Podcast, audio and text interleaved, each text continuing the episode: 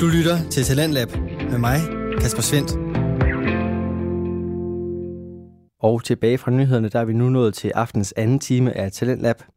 Og nu, der kan jeg præsentere andet afsnit fra en af de nyere podcast her i Talentlab Regi. Men siden vi sendte første afsnit fra den her podcast, der har den ændret navn. I sidste uge, der kunne jeg nemlig præsentere dig for et afsnit lavet af Daniel Nielsen, Trine Kanter og Michael Mortensen under podcastnavnet Eftersidningen. Siden da, der har de valgt at skifte navn på podcasten, som nu hedder Service Showet. Men tanken bag podcasten er stadig den samme. Der skal nørdes i de modeller, som både kan styre vores hverdag og vores erhvervsliv. Og i det afsnit, du skal høre her til aften, der diskuterer Service Showet forretningsmodellen Business Model Canvas. Det er en af de mest udbredte forretningsmodeller i øjeblikket, og bruges både til at udvikle nye forretningsområder og til at forbedre de eksisterende. Der bliver altså nørdet inden for forretning her i det her afsnit, og den snak, den får du her. Velkommen til Service Showet, din debatterende videnspodcast. Dine tre værter, Trine, Daniel og Michael, debatterer modeller med fokus på, hvordan de anvendes i praksis. En podcastserie, hvor vi diskuterer modeller. Rigtig god fornøjelse. Hej og velkommen til. Vi sidder klar med en uh, ny podcast, og i dag der skal vi have snakket lidt om uh, Business Model Canvas. Og mit første spørgsmål, inden vi ligesom introducerer modellen, det er, er det her en forretningsmodel? Ja, det er det da. Ja, men det er vel meget godt, at vi lige kan blive enige om, om det her er en forretningsmodel. Fordi hvad er en forretningsmodel? Jo, en forretningsmodel, det er jo, hvordan man... Det, det, det kommer an på, hvordan du definerer en forretningsmodel. En Ja, forretningsmodel kan være flere ting. En forretningsmodel kan være en model om, hvordan du bygger en forretning op. Ja, Øh, det er Business Model Canvas ikke. nej. Men en forretningsmodel som Business Model Canvas, det er, hvordan du bedst udvikler din forretning. Altså, hvordan du kigger på din forretning og udvikler den bedst muligt. Altså, den form for forretningsmodel. Og når man lige snakker om begrebet, så synes jeg også, det er vigtigt, at vi nævner, at der er stor forskel på forretningsmodel og forretningsplan. Ja, det er der. Og, og det vi snakker om i dag, det er en forretningsmodel. Ja. Og den, som vi ligesom tager udgangspunkt i, det er en, som er udviklet af nogle teoretikere, øh, hvor Osterwalde, Alexander Osterwalde, han ligesom står i spidsen. Og for lige at sætte rammen, så kan man sige, jamen det er en meget simpel model, som har ni byggeblokke. Og de her ni byggeblokke, dem har vi valgt at dele over i to, sådan så vi i den her podcast, der vil vi have fokus på fire af dem. Og de fire, det bliver øh, det værdiskabende, der er noget her i, øh, i centrum af modellen ligesom. Så skal man øh, orientere sig mod nogle kunder, så der er noget kundesegment, vi skal have diskuteret i dag. For at nå til sine kunder, så er der noget omkring kanalvalget, og når man ligesom har øh, etableret den her forbindelse, så skal man gerne bygge videre på det, og man skal i virkeligheden have skabt nogle loyale kunder. Og det, som vi så tager i den næste, det er den anden side af modellen, og det er ligesom den venstre side og den underliggende. Og den venstre side, det er med aktiviteter, altså de aktiviteter, som virksomheden skal gennemføre. Det er de ressourcer, som de har tilgængelige. Og det kan være de partnere og sponsorer, eller hvem man nu ligesom kan sige, der er interessenter for virksomheden. Og så er der det underliggende, som er økonomien. Og det skal i virkeligheden hives op i det hele, men der er alle de udgifter, man har, og så er der de indtægter, man har. Så, så det vil lige at sætte øh, scenen. Kan I være, går I med på præmissen om, at det var okay forklaret? Jeg er fuldstændig enig. Det var Ja. godt præsenteret. Ja, det er det. Alle de kan tydeligt se sådan en model for os. Og ellers så kan man sige, at man kan finde den mange steder på nettet. Den ligger blandt andet også øh, på serviceshop.dk, øh, og der kan man gå ind og få et overblik over den her model. Men der, hvor vi starter, det er med det her værdiskabende. På engelsk, der kalder man det et value proposition. Og på dansk, der er det begreb, der ligesom er, det er, det er et værditilbud. Det skal være noget, der skaber værdi. Og har I et eller andet, I kan byde ind med her nu, ellers så bliver det en, en lang kedelig podcast, hvor jeg bare sidder i en monolog. Jamen det vigtigste, når man skal skabe en værdi, det er jo øh, at finde ud af, hvad er det, øh, ens produkt kan gøre for dem, som vælger at købe produktet. Så jeg vil ikke tale om kunder nu, for det skal vi senere, men, men det værdiskabende, det er altså det, som skaber værdi for dem, som godt kunne tænke sig at købe produktet. Nu tænker du, jeg vil gerne have et eksempel. Ja, jeg, jeg, det, det kommer jeg i hvert fald til at sige på et tidspunkt. Kommer det at sige ja, ja, på et er rigtigt. Øh, Og der har vi jo sådan noget som, øh, som Uber. Ja, Det er et rigtig godt eksempel på nogen, som øh, kiggede på markedet og så, jamen, hvad, hvad mangler der? ja, Øh, hvad for en værdi kan vi skabe? Fordi der var jo taxaer. ja. Men det Uber gjorde, det var, at de lavede en app, og så kunne du øh, allerede inden du egentlig havde tilkaldt den der bil, som der skulle komme og hente dig, der kunne du se, hvor meget det kostede. Du kunne se, hvad for nogle biler, der var mange, hvor bilerne er i nærheden, hvor hurtigt der går, inden de kan komme og hente dig osv. Og det er jo langt mere, end taxaselskaberne kunne. ja. Øh, mange taxaselskaber er så kommet efter det nu. Jo, men det, er det, de har jo så ja. Netop udviklet deres koncept til at skabe den her værdi også, fordi det, det har de ligesom set, at det, det blev efterspurgt. Og udover det, så er kunderne jo ikke bare... Hvem er, der er jo kunderne, det er jo dem, der kører, men der er også andre kunder i Uber. Og det er jo dem, som og nu skal lige, der er jo dem, som kører, øh, som tilkalder tak, øh, Uber-taxaerne. Det er jo den ene kunde, men den anden kunde er jo også dem, som kører taxaerne. Ja, det er det. Altså man kan sige, Uber-eksemplet her, det er jo i virkeligheden et lidt indviklet eksempel mm. i forhold til at sætte det ind i en forretningsmodel. Fordi når vi siger Uber, så siger vi dem, der driver virksomheden, altså ja. dem, der har platformen Uber. Og så er det klart, de har jo to grupper. Og det ene, det er dem, der netop leverer servicen og tjener nogle penge, og de andre, det er dem, der køber servicen og altså giver nogle penge. Så, så det er klart, det er skåret sådan over. Men inden øh, vi dykker endnu mere ned i eksempel, så kunne jeg godt tænke mig, at vi bare lige sagde lidt igen det her med, hvad er det vigtige, når man egentlig fokuserer på det her værditilbud? Altså, det vigtige er jo, at man differentierer sig fra de konkurrenter, der er. Der er Uber et godt eksempel. Men det er også det her med, at man ret tydeligt ligesom kan sige, jamen hvorfor er det, at vi egentlig skaber en værdi? Fordi et værditilbud, det skal jo ikke bare være at sige, vi er gode til det her. Det er ikke nok. Altså, der er jo ikke nok værdi i det. Det, det vil ikke være noget, som fik kunder til at købe noget. Langt hen ad vejen, så, så, så det man gør, når du kigger på værdien, øh, nu tænker jeg jo meget økonomisk, og ja. så er det meget logisk at tænke, en værdi, det er det, som en kunde vil betale for. Ja. Så hvis noget skaber en værdi for mig, så vil jeg gerne betale for det. Og det er jo en meget nem måde at kigge på, på, på markedet og sige, det er sådan, man skaber en værdi. Og i den kapitalistiske tankegang, ja. så er det jo også sådan, man anskuer det. Mm. Og det tror jeg egentlig også er det, som, som øh, Osterwald der egentlig i bund og grund øh, lægger op til. Ja. ja, hvad er kundens behov? Ja, det er rigtigt. Man skal ind og, og opfylde noget der. det? Ja. Og, og det det, øh, du sagde det også før, øh, Mimo, at vi ikke endnu er over i kundesegmentet, men det er klart, at når man tænker på, hvilken værdi man skal skabe, jamen, så skal man selvfølgelig tænke på, hvem det er, det skal være en værdi for. Ikke? Det er klart, at man skal også selv kunne ligesom, øh, lave den her værdi.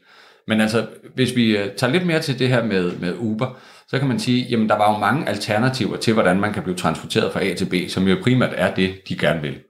Og der handler det jo om, at de så laver løsning på en ny måde. Og man kan sige, at siden Uber, der er der jo også kommet flere løsninger til. Altså, jeg ved godt, det ikke er direkte sammenlignet, men elløbehjul, som du kan samle op øh, på et hvert gadehjørne i større byer, det er jo sådan set også noget, der i virkeligheden dækker det samme værditilbud, at du kommer fra A til B. Uber er jo sjældent noget, hvor du kører øh, uoverskueligt langt. Altså, så det er jo inden for nogle kortere distancer.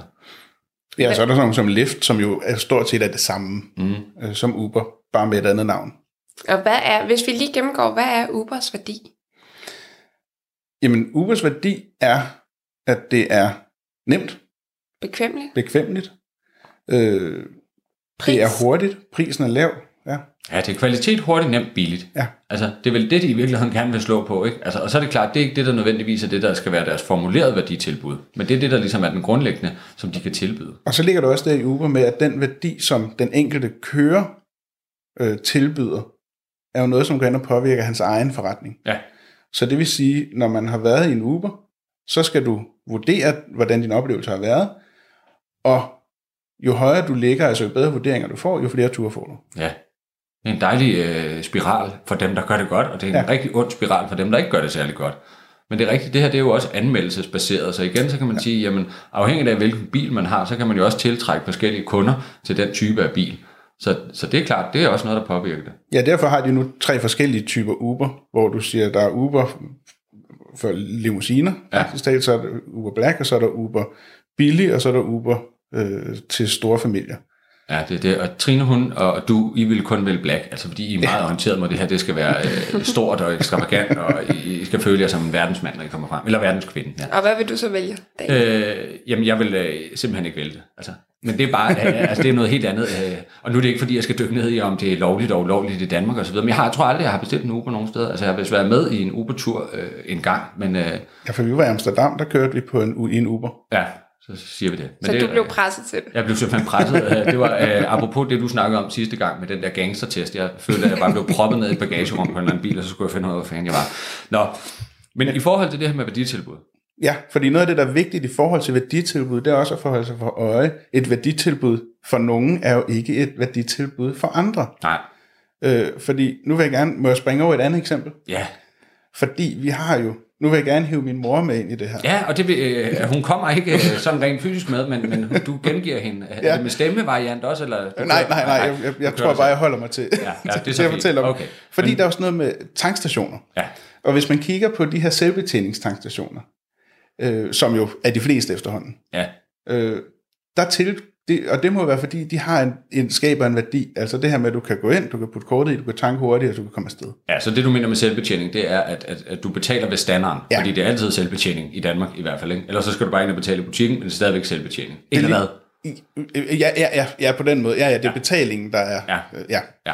Men det er jo igen, fordi du er økonom, så der tænker du bare på de økonomiske vigtige. Det er Og så så, fint. og så går du faktisk allerede derover i kunderelationer. Ja, men jeg vil lige holde fast i mit eksempel, fordi ja. det var det tilbud, som andre har. Jeg ved, min, øh, min mor godt kan lide at gå ind og betale. Ja. Altså hun er ikke så glad for det der, hvor hun, hvor hun kører, skal køre kortet igennem selv og sådan noget. Ikke fordi hun ikke kan, men fordi hun kan bedre lide at gå ind i en butik og betale. Ja. Altså derfor så, så, så, så er de her selvbetjeningstankstationer, som jeg kalder dem, det er jo et værditilbud for mig, mm. men det er ikke et værditilbud for min mor. Nej. Og det er jo vigtigt at holde sig for øje, når man skal analysere sin egen øh, værdiskabelse. Ja. Øh, og det er jo det samme med, øh, hvis man kigger på lufthavne. Der er nogen, som gerne vil have personlig kontakt, der er andre, der ikke vil. Så derfor så værditilbuddet veksler, og det, det er meget vigtigt at holde sig for øje, at man ikke kigger på alle, men man kigger på sine egne kunder. Ja, men der vil jeg gerne smide en uh, tak ud efter din mor i forhold til at kunne have det her eksempel uh, og bringe det ind. Men jeg synes faktisk, det er et godt eksempel i forhold til netop det her med, jamen værdien, den er jo der, hvor kundens behov er. Og det var jo også det, du sagde før, Trine. Og kan vi så øh, med den overgang ligesom glide over og så tale en lille smule om det her med kundesegment? Ja. Ikke? Fordi nu, nu bliver det jo så netop vigtigt, at vi finder ud af, hvem er kunderne, og hvem er kunderne for vores produkt, og hvem er måske de potentielle kunder for vores produkt. Og hvordan kan man ligesom øh, tilgå det her? Jamen, det er jo altså først og fremmest start med at se, se på værdien. Øhm, hvis vi tager et eksempel omkring Amazon, de begyndte jo egentlig at, at finde en værdi i, at de skulle henvende sig til nichemarkedet. Øhm, og det er jo et kundesegment.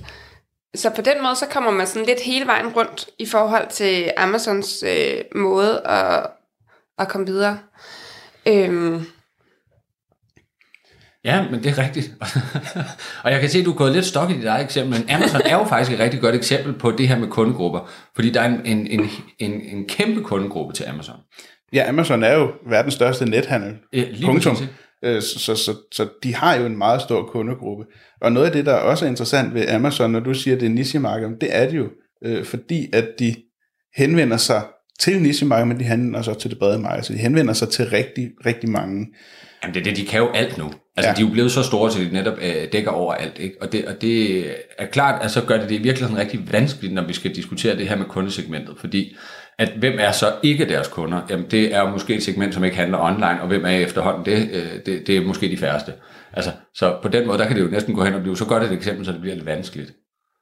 Ja, men, men noget af det, der er med, med Amazon for eksempel, i Danmark bliver Amazon brugt væsentligt mindre, Ja. end det gør i andre lande, går jeg ud fra. Ja. Fordi i Danmark, Fed der har... Ja, det er så fedt, ja. Ja, ikke? Og, og det er jo fordi, man har, når man går ind og kigger på sine kundegrupper, så har man jo noget med det her geografiske seg- segmentering. Altså man kigger på geografien. Ja. Hvor er vores kunder? Og Amazon har jo ikke nogen øh, dansk eller skandinavisk øh, hjemmeside, Nej. fordi de ikke er beliggende i Skandinavien. Ja. Og og der, derfor så er sådan nogen som Saxo, mm-hmm. De har jo markedet inden for bøger, som Amazon jo startede med i princippet, men, men der har Saxo jo et marked der, nemlig.com har et marked, øh, som, som indtil videre øh, de kan holde for sig selv, fordi Amazon jo øh, ikke, hvis du skal have fra Amazon i Europa, så skal du købe fra England eller fra Tyskland eller Frankrig. Mm. Altså det der er lige for at, at bare lige en, en, øh, sådan slå det fast her fra starten af, det er øh, kundesegmentet, det, det anskuer vi jo ligesom ud fra en, en model, som hedder, jamen vi kan øh, tage nogle forskellige kriterier, hvor vi så kan lave et helt marked ud i nogle undergrupper. Mm. Ikke? Og det kan jo netop være det her med det demografiske, øh, altså hvor bor man, øh, hvem er man, så kan det være noget omkring det, det geografiske, ja det var sådan noget sludder, det jeg fik sagt før. Ja, geografiske, Det- hvor man bor nemlig. Lige præcis, mm. og, det, og det demografiske, det er mere, hvem man er. Ikke? Og så, Det, det er jo mere stat- statistik, det demografiske er statistikken, altså hvor meget tjener man, hvilken alder har ja. man, er man mand, kvinde, øh, og så videre. Ja, det er det. Og i virkeligheden, så er det jo øh, en god viden at have, men det er sjældent her, hvor man ligesom får skabt den allerstørste sammenlignelighed inden for en kundegruppe. Og der kommer man så til nogle andre kriterier, og det er det her med det adfærdsmæssige eller det psykografiske. Og der kan man sige, jamen det adfærdsmæssige, jamen det kan dække over sådan noget med øh, din brugerstatus, eller din loyalitet, altså din øh, hobby. Altså hvordan er du ligesom som bruger? Ja, fordi i gamle dage, Ja, gamle dage. der kiggede man meget, nu, nu bruger jeg også meget, ikke Ja, anekdoter, men påstande, det er jeg Ja. rigtig god til. Øh, Men i gamle dage, der kiggede man meget på, af min, min, min tanke, på det demografiske, geografiske. Øh, Hvor i dag er det meget mere vigtigt, det er i hvert fald meget vigtigt i dag, at kigge på de her psykografiske og adfærdsmæssige øh, øh, øh, kriterier. Fordi hvis, øh, hvis du kigger på en IT-mand for eksempel, Mm. så er en IT-mand har, og jeg også stereotyper, det gør det Ja, helt det er endnu også bedre. så dejligt. Ja, det er lige påstand med stereotyper, så er vi bare ved at være Så der. hvis man bruger IT-folk, Ja. for eksempel, det, der, der, er man relativt, i hvert fald, øh, enige om, uden for IT-segmentet, at de er, nogle, at de har en, de er en speciel type. Mm. Øhm, så derfor, så handler de, for, selvom de bor forskellige steder, så handler de ens. Selvom de egentlig tjener forskellige, øh, Og når du siger handler, mener du så også agerer? agerer, ja. Ja. Ikke handler i butikker, men Nej, de, de ja, netop, agerer. At, at de ja, er- har den samme tilgang. Ja, de har den samme tilgang. Øh, det samme kan man sige, en, en som sidder i, i USA og spiller bestemte computerspil, og en som sidder i Danmark og spiller, spiller bestemte computerspil, det kunne være Fortnite, det kunne være øh, CSGO, de, de, han, de, de agerer jo nok også mere ens, end, end for eksempel du og jeg vil gøre. Ja, og det er netop der, der dykker vi jo ned i det der med, så er det ligegyldigt, om du er 14 år og sidder i Kolding, mm. eller om du er 50 år gammel og vejer 200 kilo og sidder i Omaha. Ja. Altså fordi, der er geografien og øh, demografien, det er sådan set ligegyldigt. Der handler det om det her med, at du har nogle hobbyer, du har en livsstil, du har måske nogle holdninger til noget, og det er derfor det her med adfærden og det psykografiske, det bliver interessant. Men det er også blevet nemmere at, øh, i forhold til søgemaskineoptimering og alle de ting, det er blevet nemmere at målrette alle de her kampagner. Så derfor er det jo også vigtigt, at man, øh, man, man, man tjekker behovene ud, ikke? Og, og kundebehovene. Så jeg, jeg føler lidt, at vi kører i ring, ikke? Altså fordi, at alle tingene, de, det passer jo. Det, at man skal jo kigge på både kundesegment og value proposition og kunderelationer nærmest samtidig. Ja, det skal man nemlig. Det, er jo indiskutabelt. Det, det, vil jeg, det vil vi gerne være enige i. Altså det, Altså det her med den her cirkulær, det skal man hele tiden have. Den meget, man kan ikke lave en del af den her model, uden også at tage hensyn til de andre. Derfor er det jo meget pudsigt, at vi tager den enkelte del hver for sig. Ja, og, og det er netop også noget, der kan man sige, det sagde vi ikke i starten, men hele den her model omkring, hvordan man egentlig laver en forretningsmodel fra Ostervaldes side med flere, den er også udviklet med et øje, der hedder, at vi egentlig ikke skal have kassetænkning. Vi netop skal se det sådan lidt mere øh, holistisk, altså som en stor helhed. Men det de jo så har gjort, det er, at de har opdelt det i små kasser, for at man ligesom så kan gennemgå hver kasse, og ligesom mere sige, nu har vi fået styr på den her del, og hvordan leder os det, det, til det næste. Så derfor er du selvfølgelig ret, Trine, at det er det jo i virkeligheden ikke. Altså det er bare en masse punkter, der står på et stykke papir, og så har man så godt nok sat nogle kasser rundt omkring nogle af tingene. Men det er også det, teori er, er glad for, ikke? Og sætte det rundt i kasser, og, så man kan strukturere dataen. Jamen det er også det, altså man kan sige, at vi har på et tidspunkt eksperimenteret en lille smule med, ligesom at sige, jamen den her forretningsmodel, som så hedder Business Model Canvas, det er jo ikke bare ni kasser, det er jo en ni kasser, der repræsenterer en hel masse andre indgangsvinkler, man kunne bruge. Ikke? Altså nu har vi for eksempel snakket noget omkring det her med segmenteringskriterier i forhold til at finde ud af, hvem kundesegmentet er. Men man kunne også tale noget som omkring oplevelsesøkonomi ind, fordi det ligger sig jo også tæt op af den her adfærd, som folk har. Ikke? Altså hvad- hvad er det for en oplevelse, man gerne vil have, når man køber noget? Og der kan man for eksempel sige, øh, jeg skal ud og sejle med en færge, og øh, jeg har købt øh, den her øh, tur med færgen for et godt stykke tid siden. Og nu har jeg kontinuerligt hen over de sidste tre uger fået en mail med, at øh, nu kan jeg godt glæde mig, nu skal jeg snart afsted. Så de dykker ned i den her oplevelsesøkonomiske teori, som hedder sådan noget før og under og efter. Og jeg er ret sikker på, at jeg kan se frem til at modtage en masse e-mails efterfølgende med, hvordan var din tur, og brugte du den her service, og hvordan led det her op til det, osv. Og der kan man også sige, jamen det er jo så igen også forskelligt relateret tilbage til segmenteringskriterierne. Er jeg en, der sætter pris på det her? Bliver jeg lidt glad hver gang, jeg får en mail og tænker, hey, jeg skal også afsted? Eller bliver jeg lidt mere irriteret og stresset over, hvorfor skal de hele tiden maile til mig? Og det synes jeg er noget, Det kunne man godt høre, at måske hvor jeg lå henne. og det tror jeg, der er mange, der gør, og det tror jeg faktisk, at virksomheder er ret dårlige til at analysere, hvorvidt folk er trætte af, at de får de her mails. Ja, det, Vi var, vi var på sommerferie i Østrig, Ja. og øh, nu får både min ene og den anden datter, de får fødselsdagskort sendt Ja, ja, fra det- det hotel. det er altså flot. Altså, de synes, det er dejligt. Mor og far er måske lidt mere, Ja. kunne man bruge penge et andet sted. Jamen, det er rigtigt, Ja. men, men det handler jo netop om det her med, at man skal finde ud af, hvem er målgruppen. Og der kan man sige, I lyder umiddelbart som familie, kan vi jo øh, afsløre over for øh, vores lyttere derude. Og derfor så er der jo så forskellige interesser. Det er klart, at I er måske dem som voksne, der tager købsbeslutningen i sidste ende. Så derfor så er I en kundegruppe. Men I er jo nede i den hat, der hedder I en familie. Og derfor så ved alle, der har en familie på den måde jo godt, at der i virkeligheden er nogle andre, der er dem, der beslutter, hvor man skal hen. Altså, og det er børnene. Ikke? Ja. Så det er klart, at hvis du kan dykke ned og så sende et fødselsdagskort til nogle børn, så siger de, ej, jeg vil helt vildt gerne tilbage til det sted. Ja, og så gør man det. Altså, så på den måde, der er det jo smart nok. Ja, børnene vælger ferie, kvinderne vælger biler, Ja, det er det. Og mændene, ej, det tør man ikke sige. vælger ikke særlig meget. Nej, det var det. Jeg var lige ved at sige noget omkring økonomi, men det ville simpelthen blive alt for farligt og utidigt. Så har vi sat scenen, kan jeg så fornemme. Åh oh, gud, nej.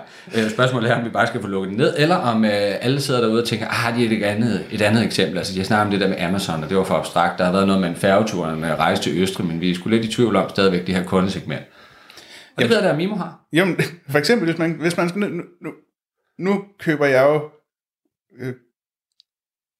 god mælk. Ja, Og, så jeg vil gerne selvfølgelig hive det her eksempel op, som hedder, hvis du kigger på kundesegmenter, Irma over for Netto. ja, Øhm, og til de lyttere, som sidder i, øh, i, i uden for Københavnsområdet, så er Irma et, øh, et, et dyre supermarked, øh, kvalitetsorienteret supermarked, som er i Coop-koncernen. ja. Så fik vi det slået fast. Ja, Og så tilbage til mælken. ja fordi øh, det, der ligger med det, det er, at Irma er et af de, øh, en, af de, en af de kæder, som har rigtig, rigtig høj kvalitet af mælk. Mm-hmm. Og det vil sige, og det kan man jo ikke umiddelbart se ud fra, hvis du kigger på, hvor jeg bor og hvor meget jeg tjener, at jeg går op i, at jeg skal have god mælk. Nej. Øh, Så derfor så Irma, de, de går benhårdt på den her adfærdsmæssige og psykografiske øh, tilgang. Ja, det er det. Altså, de, de, de tjener penge på at ramme en niche. Ja, og man kan sige, nu kan folk jo ikke se dig, og det er ikke øh, fordi, at du lige umiddelbart ligner typen, der går helt vildt meget op i mælk. Altså du taler meget ofte om øh, noget med eksempler omkring biler, Øh, det kan også være noget med amerikansk fodbold, det kan være noget med noget IT-udstyr, men du har også den her passion for mælk, og det hørte vi også lidt sidste gang, da vi snakkede om design thinking, hvor du øh, var blevet sur over juicermælk, øh, altså øh, dengang Arda ligesom prøvede det her kawi-koncept. Mm-hmm. Men det du godt kan lide, det er jo, at du kan godt lide noget økologisk mælk, øh, der gerne må have ligesom sådan en lille smule smag af græs. Og der føler du dig nok trådt på, når du så går ned i Netto, og så får du bare Arles taglige, selvom det er økologisk mælk. Ikke? Og der er du jo en feinschmecker. Og der er vi jo så over i det her med, jamen der har du simpelthen en livsstil, en adfærd, der, der, der ligesom gør og signalerer, at det her det er noget, der betyder noget for dig. Og hvem kan man så ellers sætte ind i den kategori? Ja, det er lidt svært sådan umiddelbart lige at definere, fordi som du selv sagde, demografien, geografien, det er nok ligegyldigt. Der er noget med det her med, altså, hvor meget vil man også give for det? Hvor meget går man også op i miljøet, for eksempel? Er det noget, der påvirker i virkeligheden, hvilken mælk man køber? Og det er det måske også. Altså, det er du ja. Ja. den eneste, der kan svare på. Jamen, vedkommende. ja, for mit vedkommende, så er det jo, og det er jo derfor, at man skal lave mere end 20 klik inde på Facebook, så er det, de kan finde ud af helt præcis, hvordan man agerer, hvordan man agerer ikke? Ja. Og jeg har et helt andet behov, sidder jeg og tænker. Når jeg går i supermarkedet, for det første, så vælger jeg det tætteste på. Ja. Og så vælger jeg simpelthen bare den mælk, jeg lige kan nå at få fat i, inden Lucia hun er rent ud af supermarkedet. Ja. Ikke? Så, så det er sjovt at se, også fordi jeg, jeg er et andet sted, mm. og jeg har en anden, øh, en anden tilgang. Øhm, Så din loyalitet, den er nul. det, Altså du er... Den er røget. Det er det. Når man skal segmentere dig, så går man simpelthen bare ned, og så siger man geografi. Ja, Ikke? Altså, og så er der jo øh, alligevel slet ikke rigtigt, fordi det passer jo ikke. Fordi det er jo din adfærd, det er jo din livsstil, det er jo din øh, familiestatus, det er jo det, der påvirker det. Så det derfor skal gå så, hurtigt. Ja, ja, det er det, men derfor så de segmenteringskriterier, de er jo stadigvæk vigtige for, hvem du er som kunde, og det er jo også det, som supermarkederne ved. Det er jo derfor, at Netto, de har jo haft den største andel, ligesom i Danmark, af, af den her discount-supermarked. Ikke? Men Rema 1000 er jo begyndt at rykke ind over det hele og åbne nye Rema 1000'er, og det er jo netop også, fordi de godt ved, der er ikke nogen, der kører efter en Rema 1000, fordi det gider man ikke. Det skal i hvert fald ikke være ret mange kilometer. Så derfor bliver de jo også nødt til at ligge over det hele, så de er jo blevet nødt til ligesom at sige, det gør Netto, det skal vi også. Og Netto levede jo også højt i krisen, under krisen, ikke? Jo, Der poppede de rigtig meget op. Og så Rema, de her, ja, og Rema, de, de vinder jo øh, ty, tit over Netto, hvis de lægger sig lige ved siden af. Fordi der går de ind og påvirker nogle holdninger som, øh, og nogle, nogle adfærd, som er begynder at være fremherskende i, i samfundet, kan man sige, i forhold til, at Rema fokuserer meget på, øh, at du skal kunne købe, øh, at, at der ikke skal være madspil. Ja, det skal være enkelt varer, Enkelt. du kan købe for eksempel af frugt og grønt og så videre. Der er det ikke, at du køber et eller andet stort bund porre, hvor du kun skal bruge en og smider de sidste fire ud. Ja. Det er rigtigt. Og udover det, så er de også mere det her med, at det er øh, personlig betjening, øh, fordi det er, det er øh, øh, hvad hedder det, det er en anden ejerform, Ja. end, end Netto har. Øh, det er rent faktisk et butiksindehaver, ikke? Som, ja, det, som det, og så har de sådan noget helt vildt underligt elementar, tror jeg, at øh, folk i, i Netto, de vil tænke, altså fordi de har simpelthen reoler. Øh, de, har, de har sådan nogle steder, hvor de sætter varerne op, i stedet for bare at have det stående i en papkasse på en palle. Og det er jo øh, selvfølgelig igen noget, der kan appellere lidt til forskellige øh, typer af kunder, og hvad er det, man gerne vil. Ja. Og, og de er jo ikke helt vildt dyre, men de er jo faktisk noget dyrere, når man går ind og ser på stykpriserne, fordi de netop bare sælger deres ting på en anden vis. Men det er jo der, hvor man i 2020 godt kan slippe afsted med den slags ting, fordi man siger, at vi er mere bæredygtige, vi har fokus på øh, madspil og alt muligt andet. Ja, lige præcis. Og når du siger personlig betjening, så tænker jeg også, altså, så kan du gå over i Føtex, ikke? og så kan du få en allokeret personlig betjening. Nej, sludder. Altså, hvor der simpelthen er en uh, ansat, der går rundt efter dig derinde øh, og siger, uh, jeg tror ikke, det er den mælk, du vil have. Det kunne da være, jeg skulle prøve det. Ja. Det var jeg ikke klar, at de havde født til. Så skulle jeg skulle prøve det. Det er ligesom, ja, det... I, ligesom i magasin til jul. Ja, det er det. Der kan du simpelthen få en personal shopper, der rundt og hjælper dig med at købe uh, de rigtige mælk. Og, ej, det brød er slet Nej. Ja. Nej, jeg tænkte automatiseret service, det var det, jeg tænkte. Ja. ja. ja. Og hvad er det?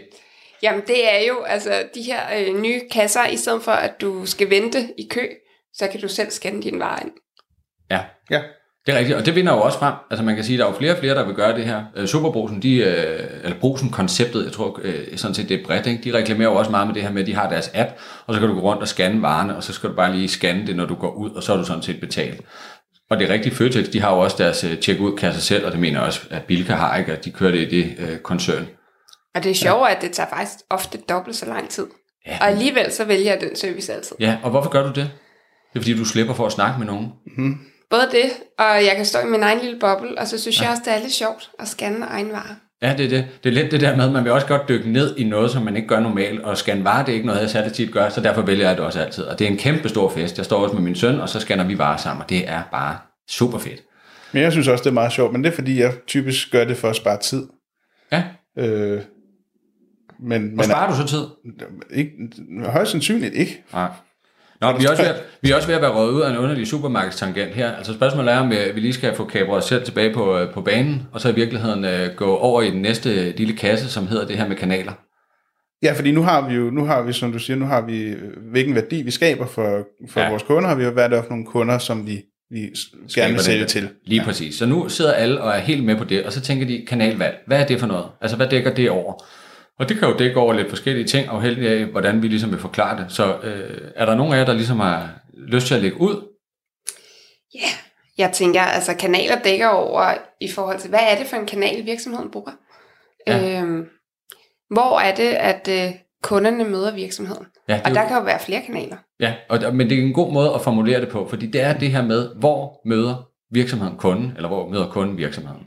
Ja. Og det er jo det, det handler om. Og der kan man også sige, jamen der er det jo så tilbage til, hvilken værdi man skal skabe, og hvilken kundegruppe man er ude efter, så må de gerne blive mødt på forskellige måder. Mm. Vi har været lidt omkring sådan noget med supermarkedet, ikke? og de kan jo både have tv-reklamer, de kan have nogle reklamer på busstopsteder, de sender nogle små øh, kataloger ud, som bliver husstandsomdelt osv. Så, så på den måde møder de jo folk mange steder. Det kan jo også være ved, at folk simpelthen bare ser deres fysiske butikker og tænker, der går jeg lige ind og køber min øh, lækre økologiske letmælk. Ja, for, ja, fordi sådan nogle øh, kanaler kan både være fysiske og immaterielle. Immaterielle betyder, at det er kanaler som for eksempel en webshop, altså hvor, du, ja. hvor, hvor der ikke er en fysisk øh, tilgang ja, lokation, til ja, lokation. Ja. Øh, så, så du kan have en, en digital eller en ikke-fysisk øh, øh, kanal. Øh, I gamle dage, Ja, igen gamle dage. Igen gamle dage. Du, jeg kan godt lide med det, det, det ja, med anekdoter. Det, det. Ja. Øh, der sad jeg og bladrede igennem de der, når man fik sådan en postordre-kataloger. Ja. Øh, og det var også en, en ikke-fysisk kanal, kan man sige. De mm. kom ud på en form for markedsføring. Øh, men, men, men en webshop er jo en meget moderne udgave af den, altså hvor du går ind og så kigger du, okay, øh, du kan se på nettet, det, det, det er her, vi prøver at ramme. Ja, det ikke fysiske element ligger jo i, at du ikke står og kigger på de aktuelle ja. varer, men du ser et billede af dem i et katalog, fordi ja. folk vil jo tænke, nej, det passer ikke, for han sidder jo med et katalog, det er fysisk, og det er, ja, rigtigt, det er rigtigt, varen men... er der jo ikke. Du fik ikke uh, tilsendt uh, 100.000 varer fra, uh, ja, hvem de nu hed dengang. Jönssons et eller andet i Sverige. Ja. Så, men kanaler, det kan jo også, der er også en anden dimension af kanaler. Der er både det her med, om det er en kommunikationskanal, eller ja. om det er en distributionskanal. Ja, og det er også godt at dykke ned i. Og hvad betyder det? Jamen, kommunikationskanal, det er jo, hvor man giver noget information. Ja. Øh, og det kan jo være sådan noget som, ja, som vi talte, det kan være markedsføring. Øh, hvordan rammer vi kunderne? Øh, og det kan også, men det kan også være webshop. Fordi det er jo også en kommunikativ kanal, fordi det er jo ikke distributionen af varerne, som du kigger på på webshoppen. Det er jo, du kigger på en repræsentation af et, et billede af en vare, så klikker du på den vare, og så er det først, og køber den, og så er det først derefter, distributionsprocessen går i gang. Mm. Øh, så, så, så, så der er den her forskel på, hvorvidt det er kommunikation, altså øh, fra øh, øh, til, øh, til kunden, eller måske også øh, til og fra kunden, eller om det er distribution, som rent faktisk er at rykke en, en vare eller en serviceydelse ud til kunden. Ja, og i, i den her sammenhæng i forhold til kanalvalg og kommunikationen, så er Trine, hun er jo øh, meget orienteret mod det her digitale. Øh, og der kan man sige, at det er vi jo mange, der er blevet, i hvert fald i Danmark, i forhold til, hvordan vi ligesom har vores kultur. Og derfor så bliver øh, det jo et meget ofte benyttet kanalvalg af Gud og hver mand, altså både private og virksomheder. Og er det i virkeligheden et godt kanalvalg? Jamen det afhænger selvfølgelig af, hvem øh, man laver værditilbud til, men man drukner vel også nemt som kanalvalg ved at gå ud på Facebook for eksempel. Altså man hører jo tit, at folk siger, at vi skal bare være inde på Facebook, så skal det hele nok løse sig. Altså, og passer det? Det synes jeg jo ikke, det gør. Nej, det øhm, synes jeg heller ikke. Det tror jeg godt, man kunne fornemme. altså, altså service showet, vi benytter også flere kanaler, mm. øhm, hvis vi må snakke om os selv. Ja, det, det må vi godt. godt. Det kan vi godt lide jo. Ja. Det er altså, sådan set det, vi gør. Det eller Mimos mor. vi har både været på Facebook og YouTube i lang tid. Ja. Øh, nu har vi også vores egen hjemmeside. Ja. Øh, og jeg synes, efter vi har fået vores egen hjemmeside, så virker det også som om, at vi bliver set noget mere. Ja. Øh, ofte gælder det også om at være på flere kanaler samtidig. Ja. ja. En kanal er ikke altid godt nok. Ofte ikke godt nok. Nej. Øh, selvom jeg ved, der er mange, der kører bare Instagram. Øh, og nu kan man jo også begynde at sælge fra Instagram. Mm. Og så er det ligesom deres foretrukne kanal.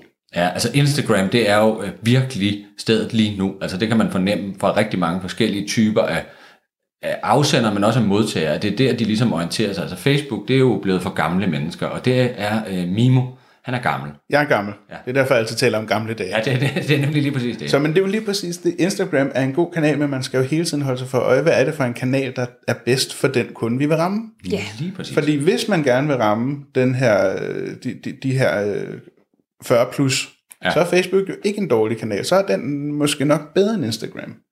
Mm. Øh, fordi det er jo typisk 40 plus, som sidder på Facebook. Og hvis tiden. du vil ramme 10-12-årige, så skal du have fat i TikTok. Ikke? ja, det er det. Altså, det har vi lige dykket lidt ned i, om vi kan finde ud af TikTok, og der bliver det nok et nej fra Mimo og jeg. Altså Trine, hun er lidt mere orienteret mod at, øh, at vil afprøve uh, forskellige kanaler. Men, men det jeg også mente før med, at du jo er orienteret mod det her digitale trin, det er jo, at du er jo ikke djævlen, ikke sådan direkte i hvert fald, men i den her lille sammenhæng, så er du jo næsten djævlen. og, og noget, som uh, djævlen uh, måske har skabt, i hvert fald i mange brugers øjne, det er jo det her søgemaskineoptimering. Ja. Fordi det er jo dejligt, når man er interesseret i noget, men det er jo også helt vildt irriterende, når man ikke er interesseret i noget mere. Så det vil sige, når du for eksempel skal købe nye sko til dine børn, så mm. søger du på det. Og i den næste måned, så skal du se de reklamer på alle de online platformer, du ligesom bevæger dig på, som har reklamer som en del af deres øh, koncept. Og der kan man sige, der bliver det jo helt vildt irriterende, det her søgemaskineoptimering. Men virksomheder gør det jo enormt meget. Det det, der er mange, der lever af. Ikke? Ja. Der er mange, der sidder og kun fokuserer på søgemaskineoptimering. Man kan også, der er jo også den her øh, ting om, om øh, iPhone lytter med, ja. når vi snakker. Mm. Øh, jeg havde en øh, diskussion med min mand for et par måneder siden, om Toblerone havde lavet en pindeis. Mm. Det vidste vi faktisk ikke. En pindeis? En pindeis. En pindeis. Ja, en pindeis. Ved I det? Det tror jeg bestemt ikke, de har. har de? Nej, det, det tænkte vi heller ikke. En, øh, Men, de har lavet en vaffelis. Men whoopty, så dukkede Toblerone pindeis op dagen efter på min mands telefon. Og I havde, I havde googlet det, I har kun snakket om det? Vi har kun snakket om det. Ja. Øh, der var faktisk, øh, hørte jeg her i sidste uge, en øh, journalist fra DR, der netop havde lavet et, øh, et eksperiment omkring det her, hvor han havde købt en helt ny iPhone. Ja, det så jeg godt. Netop. Og, og han øh, sagde jo, at der ikke var hold i det her. Altså han havde øh, tændt den, og han havde så øh, snakket øh, meget omkring, øh, jeg kan ikke lige huske, om det var kattemad, eller hvad det var, et eller andet, eller hunde. Det var hunde, fordi ja, han hunde. er kattemenneske. Ja, okay, det var sådan, det var. Ikke? Men der havde ikke rigtig poppet noget op. Men spørgsmålet er jo, om det er nok til øh, ligesom at berolige folk. Altså vi vil, vi vil jo gerne være skeptiske. Ingen af os vil så undvære at bruge de her øh, kanaler, i hvert fald ikke i Danmark. Men... Altså efter den der Toblerone PNE, så blev jeg meget skeptisk. Ja.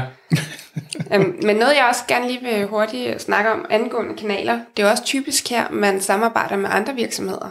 Især en webshop har jo brug for at knytte sig til andre øh, leverandører. Ja. Det kan være PostNord, det kan være, være alle de andre øh, Mm. selskaber. Øh, og så er det jo også vigtigt, at man har et godt samarbejde, øh, fordi det kan jo også udlægge kundens behov. Hvis nu varerne ikke kommer frem, Ja. så er det altså dig som, som virksomhed, der står for ansvaret. Ikke? Ja, nu er vi igen i gang med at bevæge os ind i noget andet, for nu er vi faktisk over i partnerne. Ja, det er det, vi kommer til. Så det, vi kommer til det, men det er, det, det, det er selvfølgelig en rigtig god pointe. Det er Ja, ja, og vi ingen kan- tvivl om det. Vi vil godt øh, gå med på præmissen omkring, ja. at når man for eksempel bedriver en webshop, jamen så kan du gå ind, og så kan du vælge de her forskellige øh, leveringsmuligheder. Og det bliver jo så selvfølgelig en partner, som er synlig i forhold til det kanalvalg. Og der er det jo ofte sådan noget med, at man netop kan vælge PostNord. Det tager lang tid, til gengæld er det lidt dyrere. Øh, eller også så kan man vælge UPS, øh, det går lidt hurtigere, til gengæld er det billigere. Eller også øh, så kunne man jo indføre noget helt nyt, som var, at man for eksempel kunne lave en bæredygtig løsning, hvor man så ligesom puljede sine køb sammen med nogle andre i området, og så valgte man den bæredygtige løsning, og så leverede UPS måske lidt senere, men det var mere bæredygtigt. Mm. Men i hvert fald så er pointen jo, at de selvfølgelig også er synlige, de her partnere, i forhold til kanalvalget og den kommunikation, der er. Og derfor så bliver de jo også vigtige. Ja, fordi kanalvalget er jo selvfølgelig også vigtigt i forhold til det produkt, man leverer. Ja, Øh, Amazon for eksempel, ligesom for at bruge et nyt eksempel, Ja. de har jo lige indført, øh, de har, de, de har, i USA, der har de, øh, der sælger de også dagligvarer, Ja. og der har de lige indført i, i, i de større byer, du kan få to timers levering. Ja. Så du kan klikke ind, du kan trykke, og så kan du få leveret inden for to timer. kapav. Og det kræver jo, at du virkelig har en kanal, et kanalvalg, som, som kan gøre det her for dig. Ja, der skal Øhm. være noget logistik, der hænger sammen Ja. bag ved det. Ikke? Altså, Det skal der være øh, brugervenligt og optimeret osv. Øh, Jeg sidder og tænker på, om øh, vi har tabt alle vores lytter i forhold til, at vi øh, næsten kun har talt omkring øh, digitale elementer. Øh, Kunne vi have øh, noget omkring kanalvalg, hvor vi ligesom øh, bevægede os lidt mere i en offline-retning, og måske var sådan lidt mere øh, analog-orienteret? Altså jeg ved, Mimus er go-to-eksempel jo altid, øh, når han ligesom bliver presset op af en væg, det vil være at sige noget omkring biler. Jamen, det er det ikke den her gang, Nå, for jeg vil okay. egentlig gerne tale om Power så. Ja. Fordi Power er gået modsat. Ja, og hvad er power? Pa- Power er en øh, Danmarks nye elektronikgigant. Ja. Vi er ikke sponsoreret. Nej, det er ikke nu, men I kan bare melde ind. Som er meget tydeligt, at det er for at drille elgiganten. Men, men altså, Power, de gik jo fra at være en, en webshop til, at de siger, okay, for at vi kan komme ud til alle dem, vi vil ud til, så er de, vi også nødt til at have en fysisk presence. Øh, man skal være til stede fysisk. Mm. Og, og derfor så begyndte de at lave øh, store butikker. Øh, altså ligesom modsvar til elgiganten. Ja, og deres værditilbud er vel også meget det her med, at de netop slår på, at priserne er som at handle på nettet. Ja. Fordi det er jo det, der er problemet lige nu for mange af den her type af butikker. Det er, at folk de vil egentlig godt se produkterne, føle lidt på dem, og så går de hjem og bestiller det på nettet, fordi det er billigere. Ja. Så derfor er det et godt eksempel i forhold til, jamen vi skal have, vi skal have folk ind i vores butik, vi skal have dem til at se produkterne. Når de så har set et eller andet og rørt ved det, så er det så lækkert, så de ikke kan lade være at købe det. Og hvis vi kan være nogenlunde prissammenlignelige med det på nettet, så køber de det hos os. Ja. Det kunne jeg godt lide det eksempel. Ja, og det samme med, det samme med boghandler op til jul. Øh, der tænker jeg også, at de har et relativt godt salg, fordi øh, når du køber gaver, så er det relativt irriterende at få noget, der er digitalt. Mm. For du kan ikke bytte det. Når du får en bog, der er købt på nettet, så er den bøvlet at bytte. Men hvis du køber en i bog ID, så kan du kunne bytte den. Ja. Smart. Ja, det er det. Og så er det bare dejligt nemt, ikke? Ja. Hvis man lige skal købe fem gaver. En butik, og Ja. så en masse bøger. Ja, det er det. Og der fik vi så igen en uh, ny påstand på bordet, som er, at uh, bogbutikker sælger mere til jul. Uh, det antager jeg bare var en påstand, men det er en fin uh, påstand til at understøtte dit eksempel på Ja. det her. Jamen jeg sagde også, at jeg er ret sikker på, at de gør det. Altså jeg er ret sikker på, at de sælger mere til jul end, end på resten af året. Ja, det er, det er jeg godt klar over. Og ret sikker er jeg sikker på, at synonym med, at det, det er en påstand. Det er en påstand, ja, ja helt Det sikkert. er også fint nok. Det kan jeg godt lide. Ja, jeg kan godt lide eksempel. Jeg kan bedre lide eksempel omkring power. Fordi der synes jeg, der er noget power. Nej, okay, det bliver også for cheesy. Men øh, altså, vi er glade for kanalerne nu. Det har vi fået debatteret rundt. Ikke? Nu har vi taget tre ud af de her fire øh, kasser, som vi sagde, vi ville snakke om i dag. Vi har været rundt omkring det værdiskabende. Vi har været over i, hvem er kunderne. Nu har vi etableret, hvordan man så ligesom skal komme i kontakt med dem. Og det er jo både det her med at lave reklame, det er det her med at kunne fremvise et produkt, det er også hvordan at øh, brugerne de så rent faktisk får fat i deres produkt. Så når vi ligesom har den her treenighed øh, og har styr på det, så er der det sidste element, som er vigtigt, som er meget vigtigt, og som bliver vigtigere og vigtigere for virksomhederne, for også at kunne øh, skille sig ud. Og det er det her med, hvordan skaber vi relationer til kunderne. Og det har vi faktisk også været inde over. Ja, det er det. Men det er fordi, du hele tiden hopper rundt i de her kasser. Altså, vi har sagt, det er kasseopdelt, og du startede næsten med at sige, at det er en spiral, ikke? og man kan ikke, øh, og så videre. Og vi er simpelthen nødt til at holde fast i, Ja, at det er kasserne, ellers så har vi ikke noget at Nej, tale om. det er det, ellers så bliver det et helt blør, og jeg kan bare smide mit papir ud i forhold til, hvad vi er nået til. Så nu siger jeg, nu skal jeg bare igennem, så siger jeg øh, kunderelationer. Og du, du har jo allerede talt om noget, Trine, så derfor så kan du da få lov at lægge for, i forhold til, hvad det her kunderelation, det egentlig går ud på. Jamen, det går ud på, hvad er det for en relation, virksomheden skal have med sine kunder? Hvad giver mening, hvis man kigger på, hvad er behovet hos kunderne? Ja. Øhm, og, og hvad er muligt for virksomheden? Vi skal jo ikke altid tænke på, jo, vi skal tænke på kunderne, men vi skal jo også se, hvad er realistisk, og hvad, hvad er muligt. Øh, så snakkede vi om øh, Føtex og også nogle andre butikker, de bruger meget den her autom- automatiserede service. Mm. Øh, Irma er glad for personlig betjening. Din mor, Michael, er også rigtig glad for personlig betjening. Mm. Øh, og altså webshop generelt, de er rigtig glade for autom- automatiseret service. Ja. Er det for meget at sige, at kunderelationer er det samme som loyalitet? Altså fordi man vil jo gerne skabe en relation, men er en relation, at man gerne vil bibeholde kunden, og derfor skabe loyale kunder. Jeg vil nærmere sige, at du kan skabe loyalitet igennem at vælge de rigtige kunderelationer og udføre dem på bedst mulig måde. Det lød simpelthen så flot og lækkert, så det bliver du nødt til at folde ud. Jamen altså, jeg, jeg vil ikke sige, at, at, at relationen er loyaliteten, Nej, men det er den måde, du vælger at udføre din relation på, nemlig. og vælge din relation, som gør, at kunder hen ad vejen bliver lojale. Ja, så øh, er jeg over at høre, at du i virkeligheden siger noget omkring strategi. Ja, ja. Altså fordi det er jo en strategisk tilgang, du så vælger som virksomhed for at sige, jamen hvad er det for en værdi, jeg skaber til min kundegruppe, og hvordan sørger jeg så for ligesom at bibeholde den her interesse? Ja, man kan sige, der er relationen jo, det er, det, ja, det, er jo, det er jo et strategisk mål og et strategisk valg, hvor man siger, okay, vi, hvor, hvor kanalvalget, for at gå lidt tilbage, det er, det, det, det er et, øh, et, det er ikke på samme måde strategisk, fordi du vælger dit kanalvalg i princippet ud fra, hvad for nogle kunderelationer du gerne vil have. Ja, nu er vi tilbage i den forrige kasse, og ja. Må man gerne, må man gerne gå tilbage, Trine. Man må ikke gå fremad, man må ikke sige, der ikke er kasse. Man må gerne lige gå tilbage og så sige, det var her, vi ligesom fik vores standpunkt. Så det er øhm, nok. Og så, så derfor, når vi kigger på for eksempel, øh, øh, når vi kigger på sådan noget som, Ja, nu kommer den. Nu må der komme noget med bilkøb. Altså, nu må vi være ved at være der. Folk de sidder også bare og tænker, han har snakket om det der med modellervoksbiler. Det tror vi simpelthen ikke på. Der må være noget mere i det. jamen, lad os have, skal, skal, jeg, skal jeg tage mit BMW-eksempel? Ja. Det synes jeg da, du skal. Og der vil jeg også lige sige, at vi er heller ikke sponsoreret af BMW. Vi er ikke sponsoreret af BMW. Øh, men når man, når, man, når man køber en BMW, Mm. eller leaser en BMW, og, og kommer ind til BMW, jamen, så er der øh, så er der bare et, øh, et meget tydeligt strategisk fokus på, der skal være en kundepleje. De har medarbejdere, som er fokuseret på de enkelte dele mm. af, af processen. Det vil sige, når jeg kommer ind, så er der sælger. Det er der jo altid.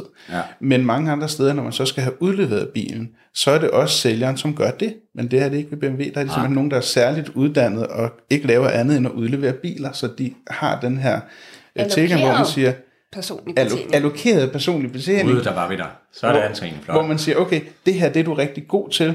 Du er god til kundepleje i forhold til at udlevere biler. Det skal du lave. Du er mm. god til at sælge.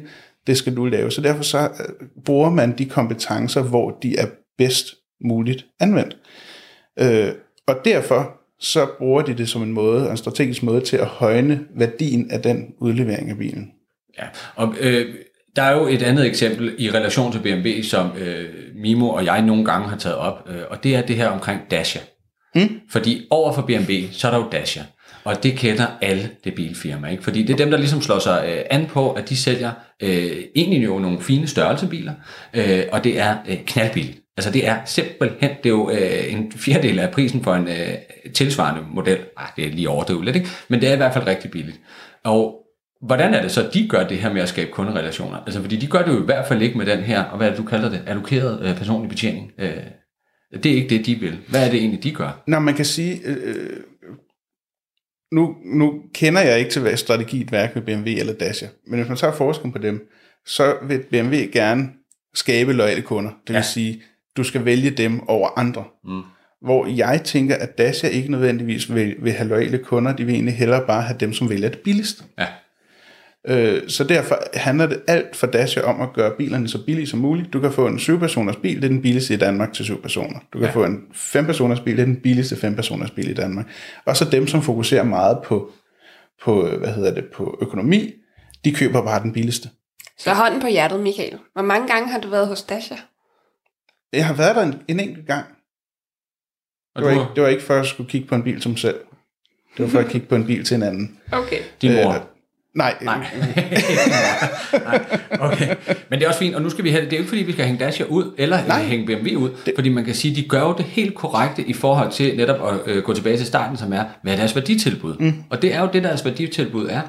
det er netop, at BMW, der er der en forventning om, at det her, det er uh, hvad hedder sådan noget, state of the art, altså det nyeste, og det skal være det mest lækre, og der skal så også være den service, som ligesom hører til i forhold til at få den leveret, og ja, få et indblik i, hvordan foregår det her. Ja, for man kan jo godt, man kan jo godt gå så langt at sige, at dem, som har en BMW, de betaler en premium for at have, så de betaler en, en ikke en, i går så en overpris for at have en BMW.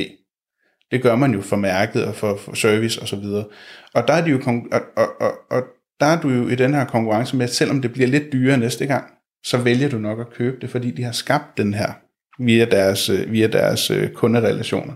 Der har de skabt, at man gerne vil købe det næste gang også. Hvorimod Dacia, hvis de en dag ikke er billigst, lad os sige Renault lige pludselig, de ligger jo i nogenlunde samme øh, segment. Ja, og så vidt jeg husker, så er det faktisk også det samme, samme virksomhed. Ja, lige præcis samme procent, så det er nok ikke lige dem, der udkonkurrerer sig, men det kunne Nej, men, men, men, men lad os sige, ja. at Dacia, og så, og så bliver Renault billigere. Ja. Så vil dem, som valgte en Dacia før, jo bare vælge Renault. For nu er den billigst. Så det er deres relation, og det er også derfor, man ikke kan sige, at de er lojale over for mærket, men de er lojale over for prisen. Ja. Så derfor så øh, vil jeg så øh, igen øh, hive ind og sige, at der er noget med det her loyalitet. Ja. Yeah. Og så er der noget, der interesserer Trine øh, rigtig meget, og det er også biler. Men noget andet, der interesserer hende, det er mad. Og det er restauranter. Og det er at navigere rundt i restauranter. Så øh, der var jo øh, simpelthen øh, Michelin-guiden. Og kan vi tage den i forhold til det her med, hvordan skaber det egentlig en kunderelation? Og der kan jeg godt se, at du føler dig lige sat sådan lidt på spidsen nu i forhold til, hvad pokker er øh, Michelin-guide, og hvad er det med øh, kunderelationer at gøre? Og hvad har det med kunderelationer at gøre? ja, så kan du lige tage den. Kan du hjælpe mig? Ja, nej. Øhm, jamen, jeg, altså for det første tænker jeg, allerede der, der kommer jeg til at flytte mig over til kanaler. Ja. Øh, fordi der kunne jeg godt, hvis jeg er, er vild med at tage på Michelin-restauranter, så går jeg i gang med at se, jamen, hvem har en Michelin-stjerne? Mm. Og det er jo noget, som restauranterne de rigtig godt kan lide at reklamere med, selvfølgelig ja. hvis de har en. Ja. Øhm, og kunderelationer, hvis jeg sætter min ben på sådan en dyr restaurant, så forventer jeg også at få en øh, rigtig fin personlig betjening. Mm. Det forventer jeg ikke at få hos McDonald's. Nej. Der forventer jeg egentlig at få en selvbetjening nærmest. Ikke? Ja. Øhm, det er jo det helt nye, at, at man selv kan gå ind og, og bestille sin burger. Øh, men, men på en øh, fin restaurant, jamen, så er det klart, så skal tjeneren jo være, være der til stede og hos mig.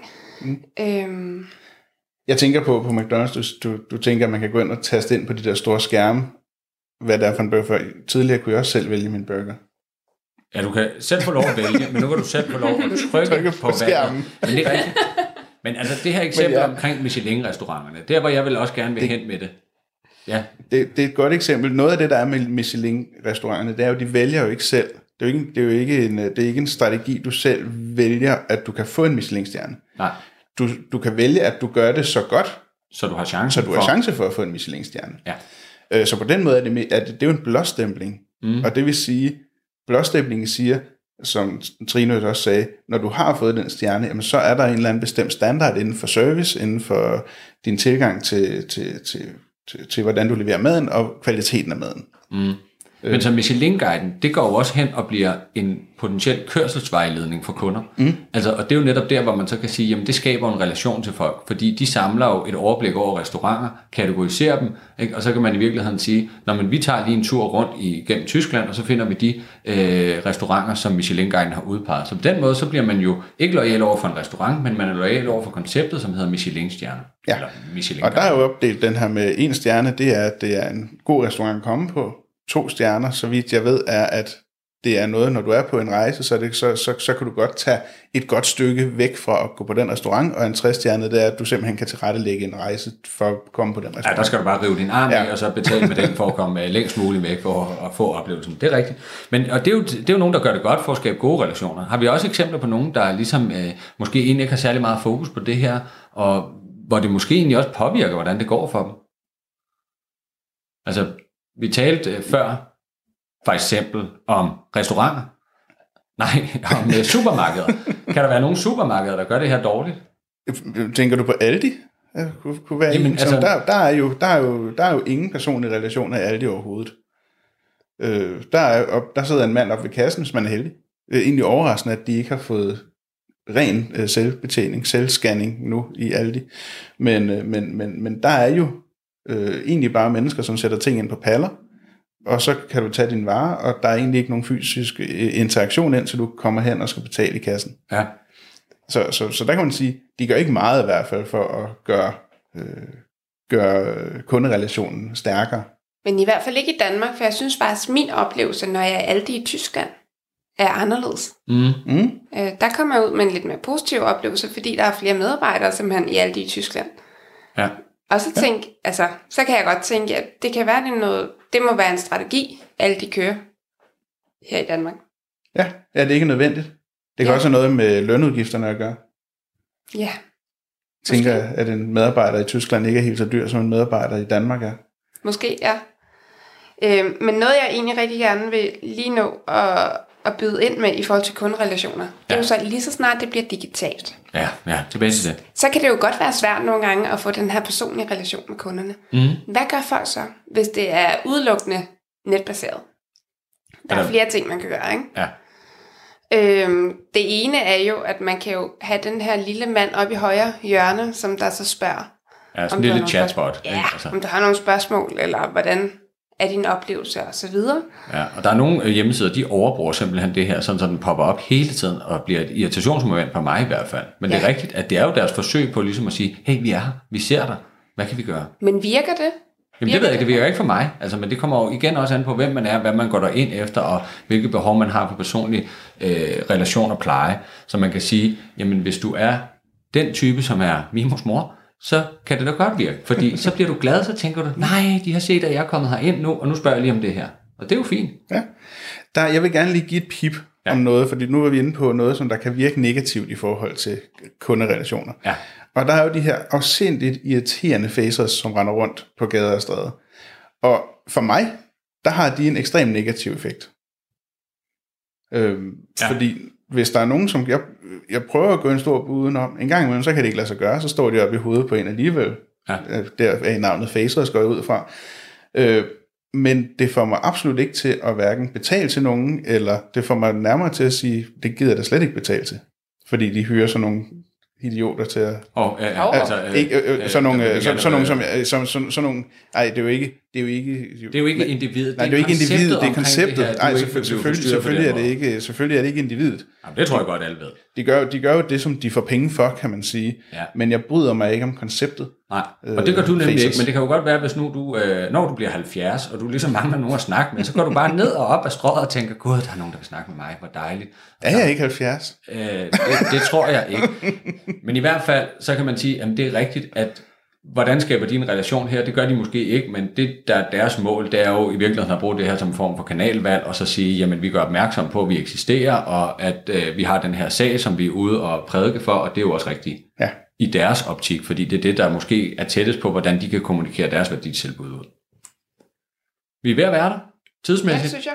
Ja, ny- og lige til sidst, nyhedsbrev er også en rigtig god måde at kommunikere ud til kunderne på, Ja, hvis hvorfor du kun det? er digital. Øh, jamen, altså jeg hopper i den hver gang. Ja, okay. Nå. Så du har en masse nyhedsbrev, der bare dumper ind hver dag i forhold til øh, alt muligt ligegyldigt. Hoteller fra Østrig og sådan noget, kan vi så godt regne ud. Jeg sletter utrolig mange nyhedsbreve hver dag. Ja, okay.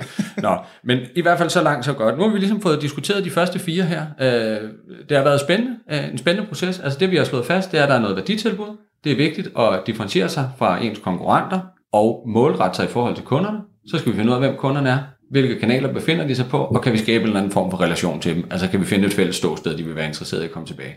Er det opsummeret okay? Ja. Det lyder rigtigt. Ja. Tak fordi I lyttede med. Ja, tak fordi I lyttede med. Vi høres ved. Det gør vi nemlig. Det gør vi. Hej. Hej hej. Tak fordi du lyttede til Serviceshowet. Vi ses på serviceshowet.dk.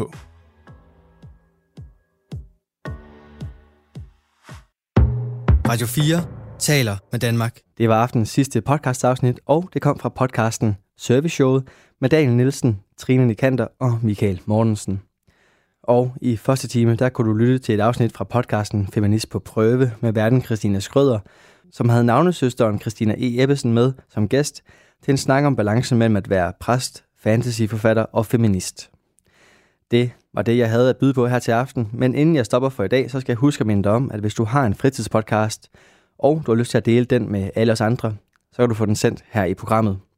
Det kan du gøre ved at udfylde vores formular, som du kan finde inde på radio4.dk. Her der kan du vedlægge et afsnit eller en smagsprøve på din podcast og sende det ind til Talentlab.